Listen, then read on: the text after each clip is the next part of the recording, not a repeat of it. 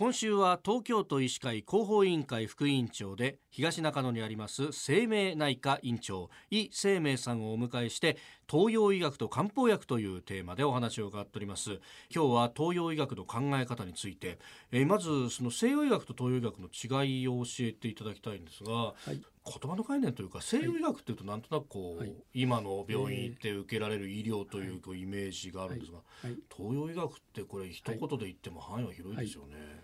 東洋医学はまあ西洋に対比して言えばね、インドのね医学もあるしアラビアの医学もあって、その中に中国の伝統医学もあるんですね。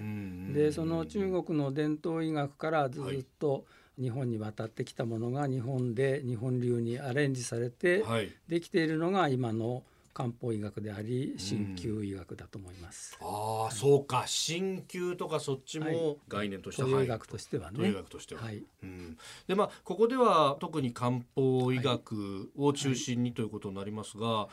西洋医学だと循環器内科とかなんとかかって分かれてるじゃないですか、こう漢方医学の場合とはどうなんですか。漢方の場合にはね、科っていうのはないんですよね。だから私は看板は内科を掲げてますけどね、はい、まあ、婦人科の病気の患者さんもいらっしゃるし、蓄膿症を何とかしたいということで耳鼻科の患者さんもいらっしゃるということですね。そういう意味では科の専門文化っていうのはあまりないです。はあ、で患者さんを前にして、うん、なんか数字の分析を西洋医学はやるイメージがあるんですが、はいはいはい、これ漢方の場合はどうやってやるんですか。漢方は棒文門節って言ってね、棒文門節、はい、棒っていうのは見るって望むって字ですけどね。ああ、なるほど。文っていうのはね聞くって言うんですけどね、聞くのは話を聞くだけじゃなくてね、匂いを嗅ぐとかね、そういうことも、そういうのが含まれるんですね、はい。門というのはこれはどういう字書くんですか。問診の門ですよね。あ、じゃあ問うという字ですか。問うという字ですね。どういうのが辛いんですかとかね、今までどういう生活でしたかとかね、そういうことを聞くのが門。節っていうのはね、切るって字ですけどね。あ、節切るって字なんですか。切るって字、節診って言ってね、脈を見たり、はい、お腹を見たりするんですね。あ、そういうのを切るっていう字を使うんですね。まあ要するに言葉とそれから、はい、見たり触ったりってね、そういう診断で機械は一切使わないですね。五感をフルに使って、例えばお腹なんかね、はい、触る時でもね、西洋医学のね、はいはい、もちろんお腹触ること、腹診っていうのがありますよね、西洋医学の腹診っていうのは何か異常がないかな、どっかに腫瘤がないかなとかね、はい、そういう触り方ですね。押したりなんかしますよね、押したりね、はい、漢方も触るんですけど、まあ多少押しますけどね、それは何か異常があるかなというよりね、治療のためには何かヒントはないかなって、そういう触り方をするんですよね。治療のために触ってる、診断のために触ってるわけではない。あ、